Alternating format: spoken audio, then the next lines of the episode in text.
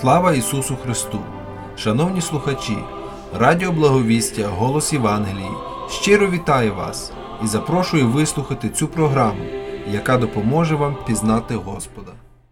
Шановні радіослухачі, запрошуємо вас на український сімейний фестиваль, який відбудеться в суботу, 26 серпня о 4 годині пополудні на території церкви за адресою 9610 North-East Avenue. Готуються різні активності для дітей, спортивні ігри для бажаючих, смачні частування для всіх присутніх, а також можливість зробити гарне сімейне фото.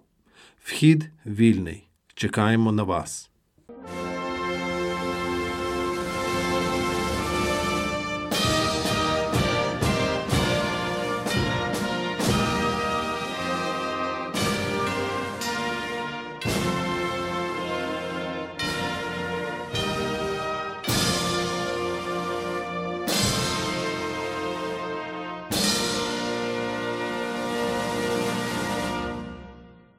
Отче наш, молимось до Тебе за мир і спокій для нашої великої єдиної родини України. Віримо в нашу єдність, бо це велика сила Твоя. Віримо в силу Духа нашого, бо це є чудо творіння Твого. Віримо в світле наше майбутнє, бо в цьому є велика милість Твоя.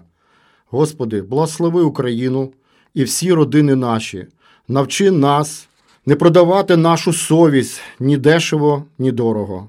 Дай нам, Боже, жити в любові до ближнього і до Тебе. Захисти нас від ворогів видимих і невидимих, що хочуть поневолити нас. Дай нам, Боже, жити вільним життям. Дай мир і кращу долю нашому народові. За Україну, за мир, за спокій молимо Тебе, Господь. Амінь.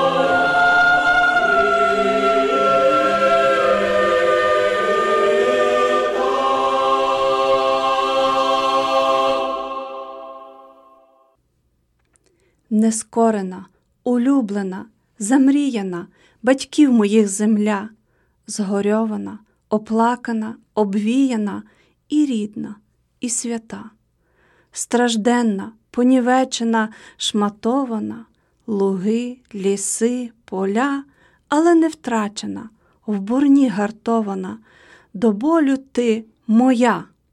Сьогодні знову хижо закривавлена, аж в серці жар пече, тобі хай Божа милість щедро явиться, його рука й плече. Скажу в молитві, Господи, одоки ще, терпіння не без меж, згаси ненависті, жорстоке вогнище, щоб ворог з краю щез. Я вірю твердо, зійде над руїною, там, де смертельний вир, над нашою квітучою вкраїною, нарешті справжній мир. О рідна, ощасливлена, оновлена, добром багата ти, благословенна Богом, задоволена, рости, живи, цвіти.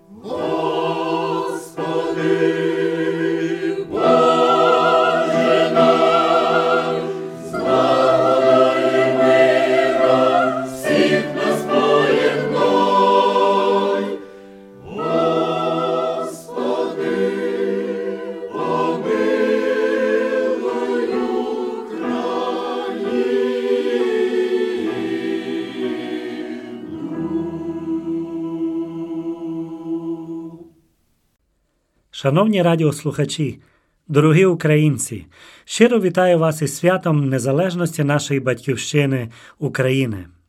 Це велика Божа милість в тому, що в 1991 році було відновлено історичне право нашого народу господарювати на своїй Богом даній землі.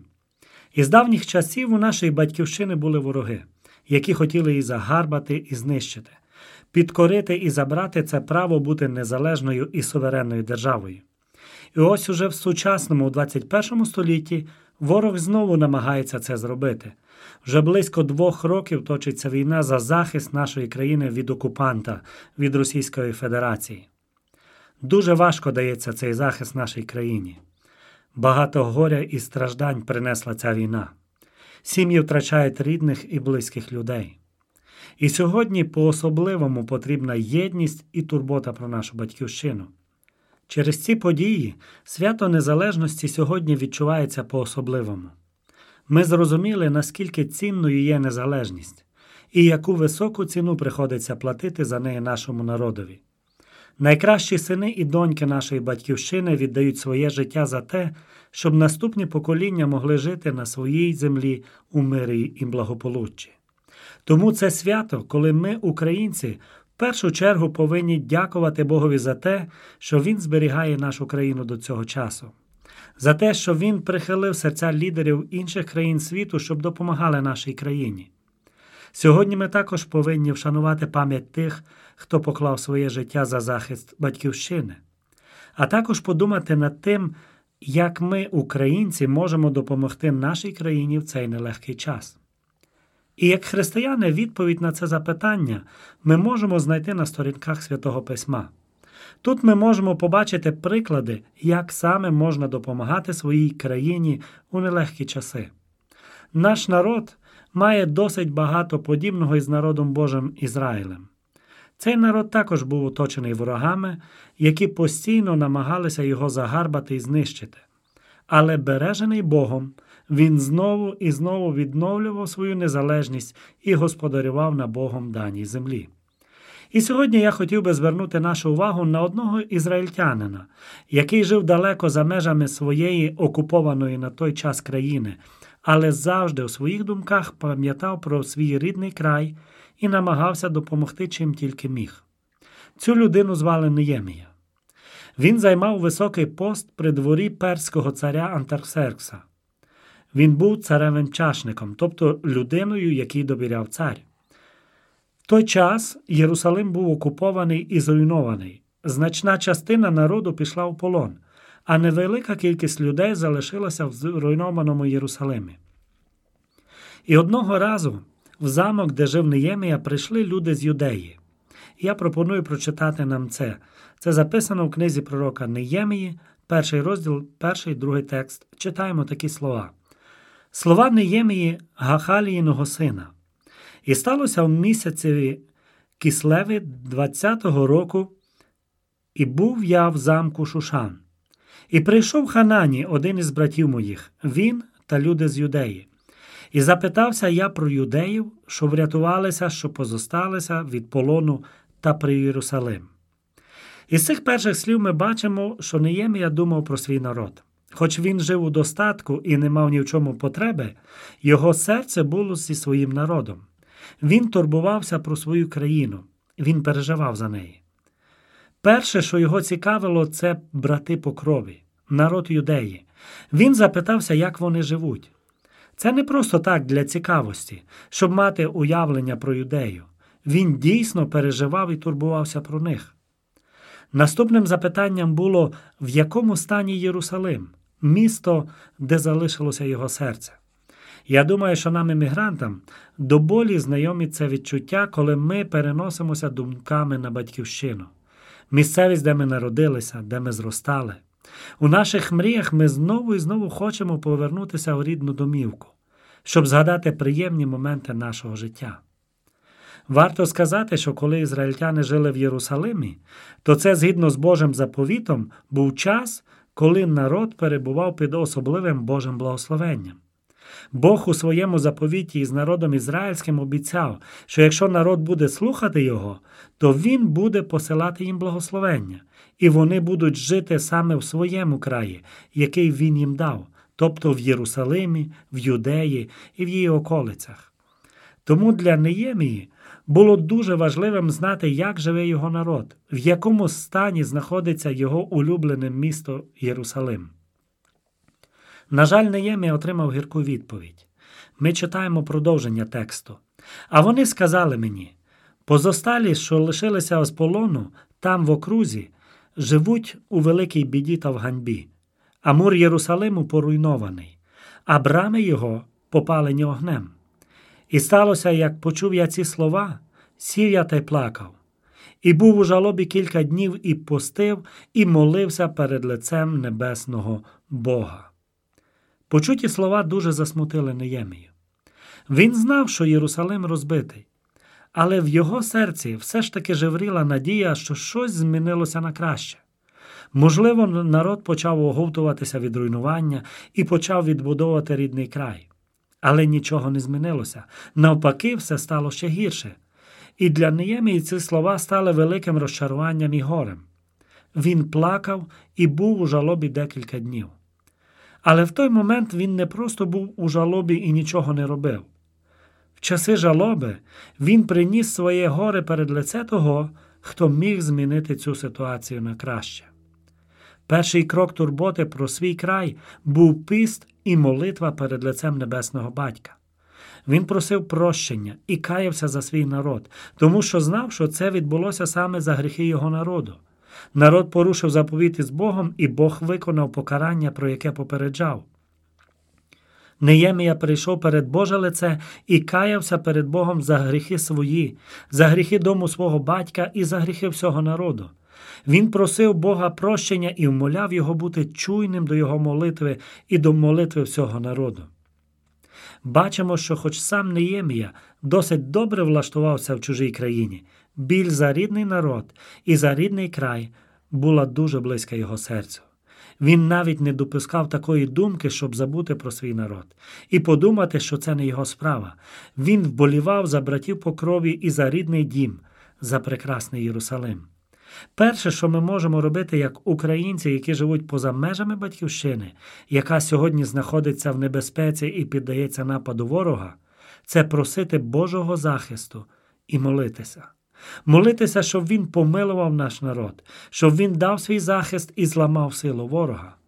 Ми також маємо повне право просити від Бога захисту для збереження умов проживання в нашій країні, щоб природа, інфраструктура і все, що необхідне для життя в нашій країні, було збережено. На сьогодні ворог підірвав Каховську ГЕС, чим наніс значну шкоду навколишньому середовищу. Він безжалісно руйнує міста. Він погрожує підірвати Запорізьку атомну електростанцію, обстрілює порти і намагається чим більше завдати шкоди нашій країні.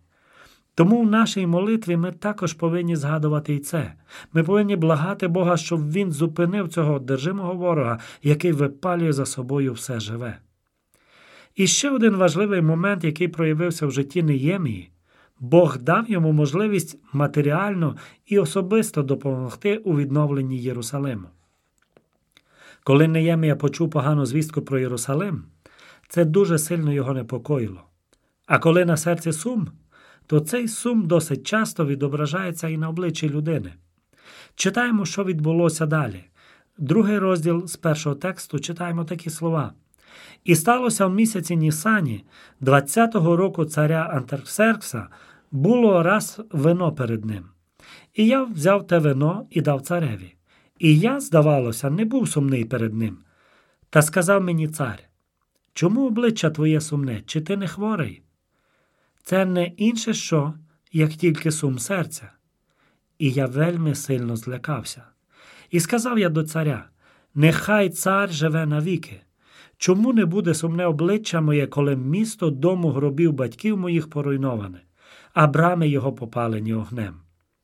Бачимо, що самому Неємії не здавалося, що він був сумний, але обличчя його показало саме це, і цар це зауважив і спитав його про причину суму його серця. І першою реакцією був страх. Написано, він сильно злякався, але опанував себе і сказав царю справжню причину. І далі ми читаємо, як Бог дивовижно використовує цю ситуацію. І сказав мені цар, чого ж ти просиш? І я помолився до небесного Бога і сказав цареві: Якщо це цареві вгодно, і якщо раб твій уподобаний перед обличчям твоїм, то пошли мене до юдеї, до міста гробів батьків моїх, і я відбудую його. І сказав мені цар, а цариця сиділа при ньому: Скільки часу буде дорога твоя, і коли ти повернешся? І сподобалось це цареві, і він послав мене, а я призначив йому час. І сказав я цареві: якщо це цареві вгодне, нехай дадуть мені листи до намісників заріччя, щоб провадили мене, аж поки не прийду до юдеї, і листа до Асафа, дозорця царевого лісу, щоб дав мені дерева на бруся для замкових брам, що належать до Божого дому, і для міського муру, і для дому, що до нього війду. І дав мені цар в міру того, як добра була Божа рука надо мною. Засмучене лице Неємії і його турботливе серце про свій народ стало шляхом, через який Бог схилив серце перського царя допомогти у відновленні Єрусалиму. Неємія в цій ситуації в повній мірі довірився Богові і попросив його допомогти йому. Напевно, це була найшвидша молитва, якою молився колись Неємія, але часу на роздуми не було. Він попросив Божого сприяння і щиро відкрив царю, що він бажає для свого народу, і цар дав йому по його проханню. Кінець восьмого вірша вказує нам на те, чому це стало можливим. І дав мені цар в міру того, як добра була Божа рука надо мною. Ми, як християни, віримо в те, що все, що відбувається в нашому житті, контролюється нашим небесним батьком. Немає обставин, які б перебували поза його контролем. Ми бачимо також, що Бог по-особливому прихиляє своє вухо до голосу своїх дітей і Він чує їхні потреби. Він також дає нам можливості не тільки молитвою, але і матеріально допомагати своїй країні. Нам потрібно бути готовими це побачити і діяти. Коли Неємія відчув, що має реальну можливість допомогти своєму народові і відбудувати Єрусалим, він не змарнував цієї нагоди. А це тому, що біль за свою країну він мав не тільки на словах, але й у своєму серці. І коли настав цей момент, він був готовий використати надану йому можливість. Кожний з нас має різні можливості, щоб допомогти нашому народу.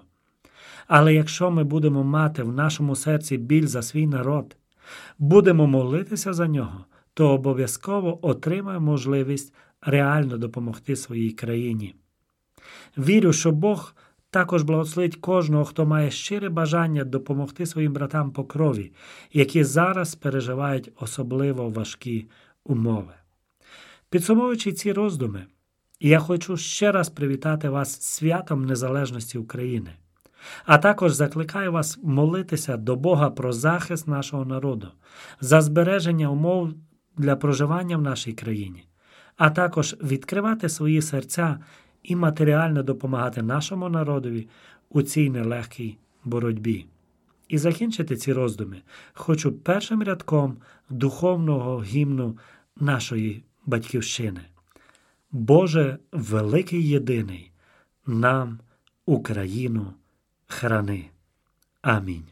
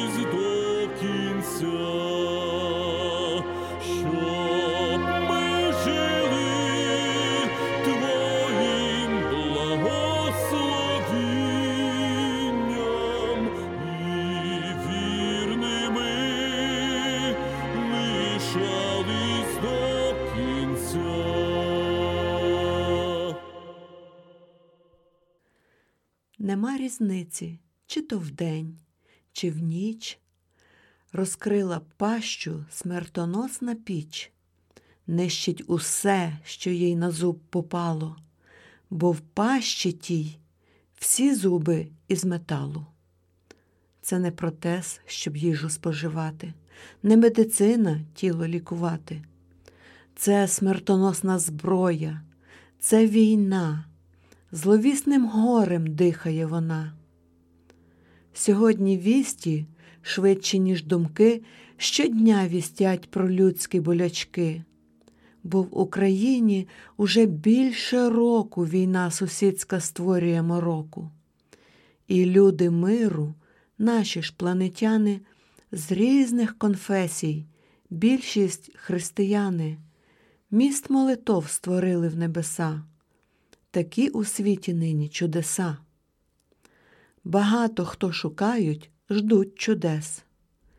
Міст молитов же він сягнув небес, він протиборець сумнівам, зневірі, він допомога немічним у вірі. Пора додому, цебто в царство неба, пора для всіх, для мене і для тебе. Христос чекає всіх у вічний край. Іди, людино, навіть поспішай. Міст молитов потребу має в нас, бо й наш молитви стан, признаймося, пригас. Міст молитов за людство України, міст молитов за різний вік людини, міст молитов Христа Ісуса знати. Міст молитов охоче помагати. Міст молитов це тим, кому не лінь на святе діло мовити. Амінь.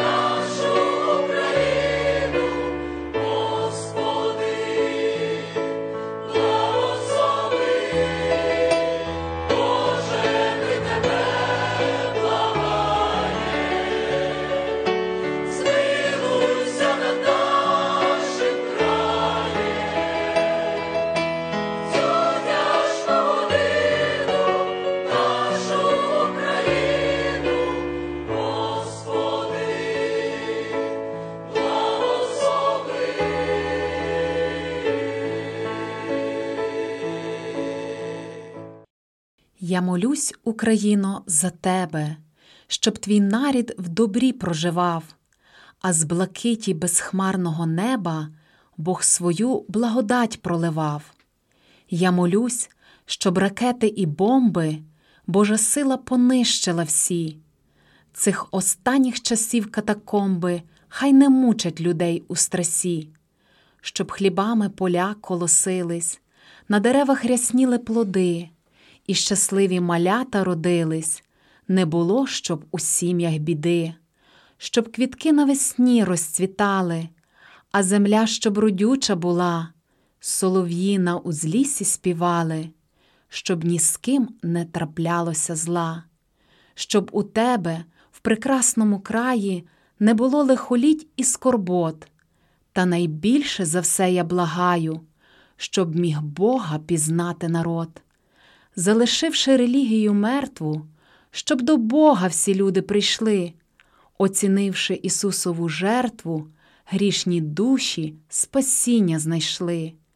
Люде мій, зведи очі до неба, на Господню любов подивись. Я молюсь, Україно, за тебе і чекаю, що Бог відповість.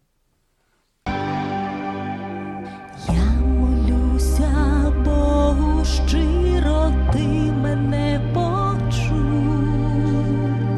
Так страждає Україна, Господи, врятуй.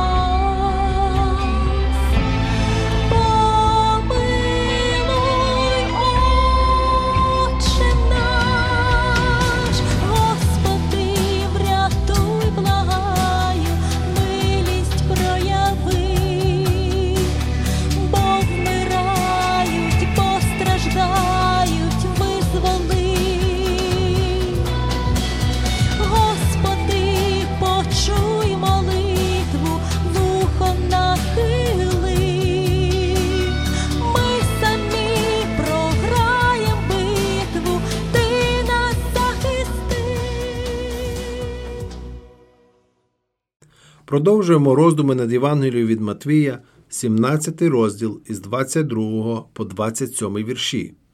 Коли пробували вони в Галілеї, то сказав їм Ісус: Людський син буде виданий людям до рук, і вони його вб'ють, але третього дня він воскресне. І тяжко вони зажурились. Як прийшли ж вони в Капернаум, до Петра підійшли збирачі дидрахм на храм та й сказали. Чи не заплатить ваш учитель дедрахми? Він відказує. Так. Як він увійшов додому, то Ісус попередив його та сказав: Як ти думаєш, Симоне, царі земні з кого беруть мито або податки? Від синів своїх чи чужих? А як той відказав, Від чужих. то промовив до нього Ісус.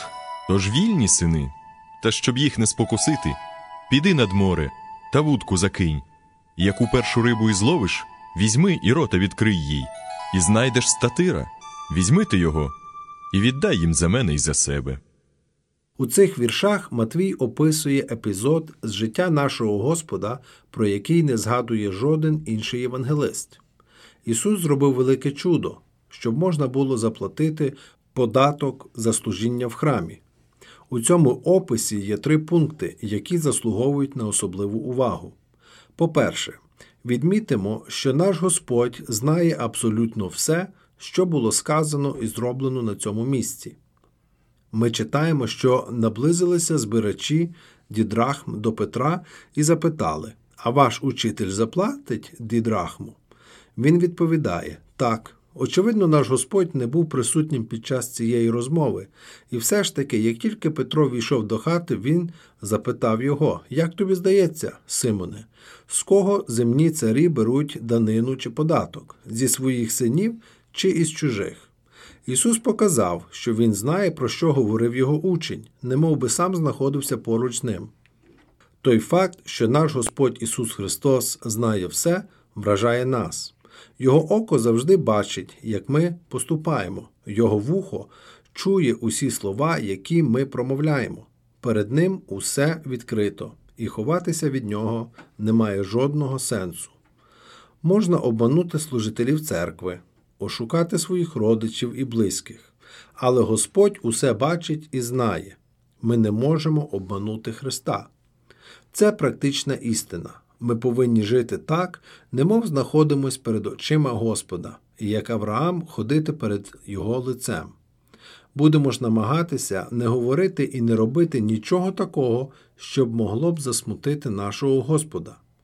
Вирішуючи, як поступити у складній ситуації, будемо питати себе, як би я поступив, якщо поряд зі мною стояв Ісус? Це питання не абсурдне, і воно ніяк не заважає нам виконувати свій обов'язок. Єдине, чому воно заважає, це гріх. Блаженний той, хто пам'ятає про присутність Христа і намагається догоджати йому і словом, і ділом. По-друге, звернімо увагу на всемогутність нашого Господа і його владу над усім створінням. Він зробив так, щоб риба заплатила. За його наказом, німа істота принесла в роті гроші для збирачів дідрахм. Як сказав Єронім, я не знаю, чому більше дивуватися у цьому випадку, величі нашого Господа чи його здатності знати все наперед. Тут ми бачимо буквальне справдження слів псалмоспівця, і поставив ти його над ділами рук своїх. Усе підкорив йому під ноги, усіх овець і биків, а також польових тварин, небесних птахів, морських риб. Псалом 8. Це чудо є одним із багатьох доказів величі і могутності нашого Господа Ісуса Христа. Тільки Творець може підкорити собі все творіння, усе через нього і для нього створене. Колосянам 1, 16, 17. Віруючий, який служить Христу серед язичників, може повністю довіритись йому. Він служить тому, хто має всю владу і повеліває навіть тваринам. Як чудесно усвідомлювати, що всемогутній Господь упокорився і дозволив розп'ясти себе заради нашого спасіння. Як втішно знати, що під час свого другого пришестя Він явить свою владу над творінням усьому світові. Тоді вовки і ягнята пасутимуться разом, і лев, як віл, їстиме полову, а змія землю. Ісаї 65, 25. Нарешті звернімо увагу на те, що наш Господь готовий поступитися, щоб нікого не спокусити. Він мав повне право не сплачувати цей податок. Син Божий, без сумніву, не повинен був платити за служіння у домі свого Отця. Той, хто більше, ніж храм, мав добру нагоду показати, що незабаром не буде необхідності у храмовому податку. Але він не зробив цього. Ісус не використав свого привілею. Він захотів, щоб Петро віддав необхідну суму збирачам дідрахм, пояснивши це так, щоб ми не спокусили їх. Як говорить єпископ Хол, навіть для того, щоб не спокусити збирачів податків, Ісус зробив чудо. Приклад нашого Господа вартий уваги усіх, хто називає себе християнами. Ці кілька слів, щоб ми не спокусили їх, сповнені глибокої мудрості. Вони ясно показують нам, що в деяких випадках, щоб нікого не спокусити і не завадити Євангелії Христа, ми повинні залишити свої погляди при собі і підкоритися вимогам, які здаються нам безпідставними. Без сумніву, ми ніколи не повинні нехтувати правами Бога, але ми можемо інколи поступитися своїми. Уперте відстоювання своїх прав комусь може здатися геройством, але не завжди така поведінка свідчить про мудрість і розум Христа. Інколи християнин проявляє більше благодаті, коли поступається, а не наполягає. Будемо ж пам'ятати цей уривок як громадяни. Нам може не подобатись політика нашого уряду. Ми можемо не погоджуватись з деякими податками. Але питання полягає у наступному: чи корисний для Божої справи наш опір владі? Чи дійсно урядова політика шкодить нашим душам? Якщо ні, будемо берегти мир, щоб не спокусити їх. Християнин ніколи не повинен порушувати громадський спокій заради того, що має лише тимчасове значення. Будемо ж пам'ятати цей уривок як члени церкви. Ми можемо не погоджуватись з деякими обрядами чи ритуалами в нашій громаді, можемо вважати наших керівників недостатньо мудрими і духовними. Але чи дійсно те, чим ми не задоволені, має життєво важливе значення? Чи дійсно євангельська істина опинилася під загрозою? Якщо ні, тоді проявімо покірність, щоб не спокусити їх. Будемо ж пам'ятати цей уривок як члени суспільства. Можливо, люди, серед яких ми живемо і працюємо, дотримуються традицій і правил, які нам, християнам, здаються стомливими і безглуздими. Але чи впливають вони на наші принципи? Чи завдають вони шкоди нашій душі? Чи виграє Божа справа, якщо ми категорично їх відкинемо? Якщо ні, будемо терпеливими, щоб не спокусити їх. Якби було добре для церкви і світу, якби ці п'ять слів нашого Господа більше вивчалися, обговорювались і застосовувались, скільки шкоди принесла справи Євангелії надмірна педантичність і фанатична принциповість. Будемо ж пам'ятати приклад великого апостола язичників все терпимо, щоб у чомусь не перешкодити Євангелію Христа. 1 Коринтян 9.12. Амінь.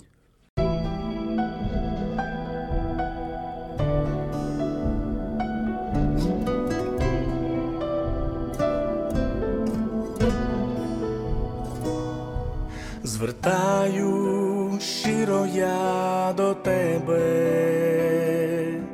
мій Боже, царю всіх царів,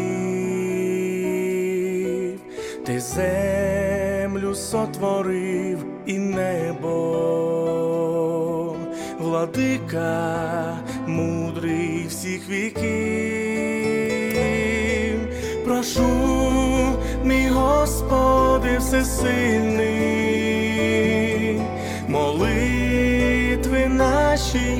почуй, хай мир настане в Україні,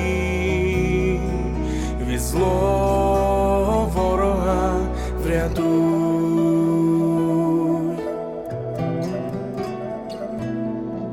До болю серце у тривозі, за рідний край, за край батьків, спасіння наше тільки в Бозі, бо ти нас, Боже, полюбив. Прошу, мій Господи всесильний, молитви наші ти почуй, хай мир настане в Україні, від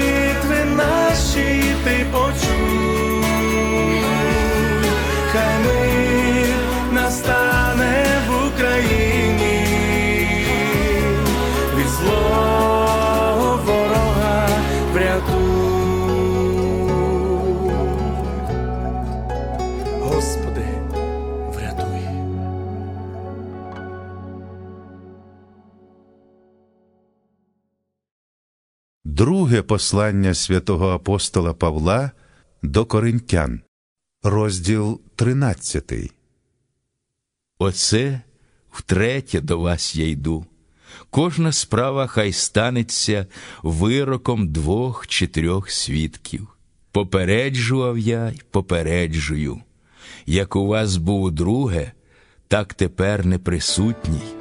О тих, що згрішили перед тим, і всіх інших, що коли прийду знову, то я не помилую.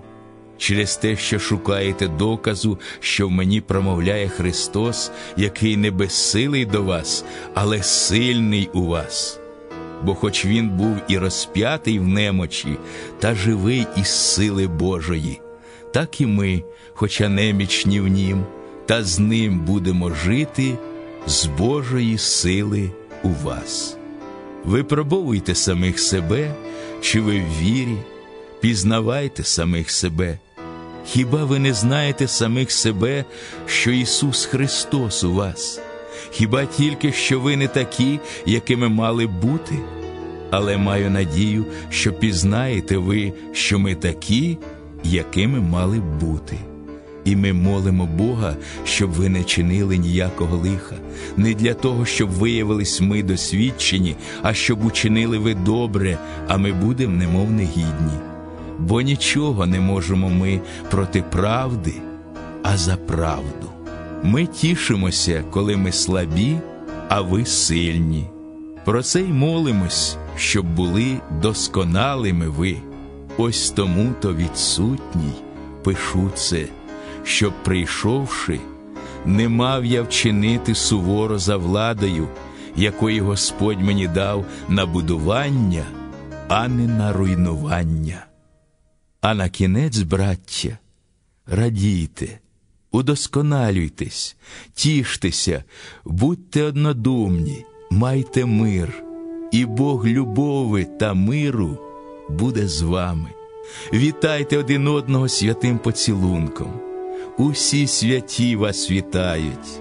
Благодать Господа нашого Ісуса Христа, і любов Бога й Отця, і спільність Святого Духа нехай буде зо всіма вами. Амінь.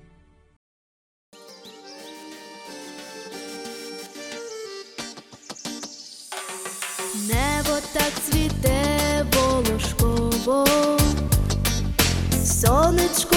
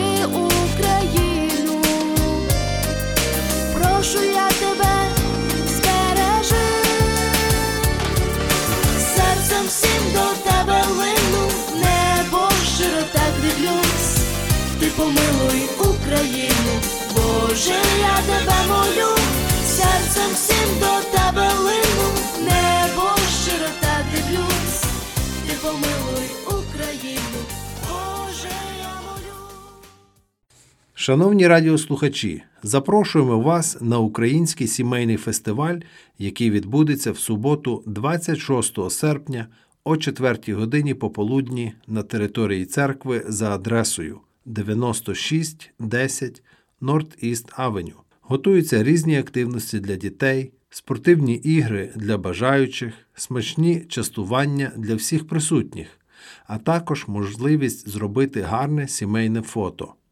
Вхід вільний. Чекаємо на вас. Поклонись Христу розп'ятому, Українонько моя, ще не раз душа співатиме ніжним співом солов'я. Україно, Україно, батьківщино моя, підіймайся над руїною, величай Христа Царя, поклонися Сину Божому, облетить, зажурить світ.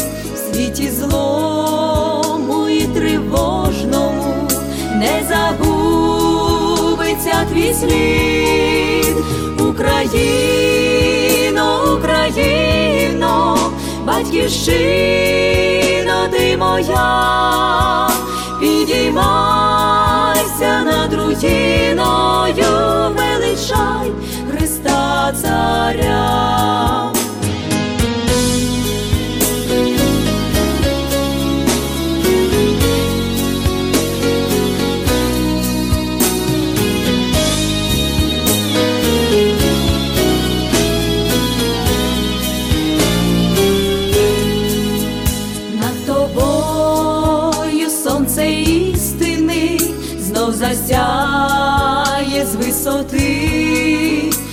Своєю кров'ю чистою і за тебе заплатив. Україно, Україно, батьківщино ти моя, підіймайся над руїною, величай Христа Царя, Україно, Україно, батьківщино ти моя, підіймайся над рутіною, величай Христа Царя.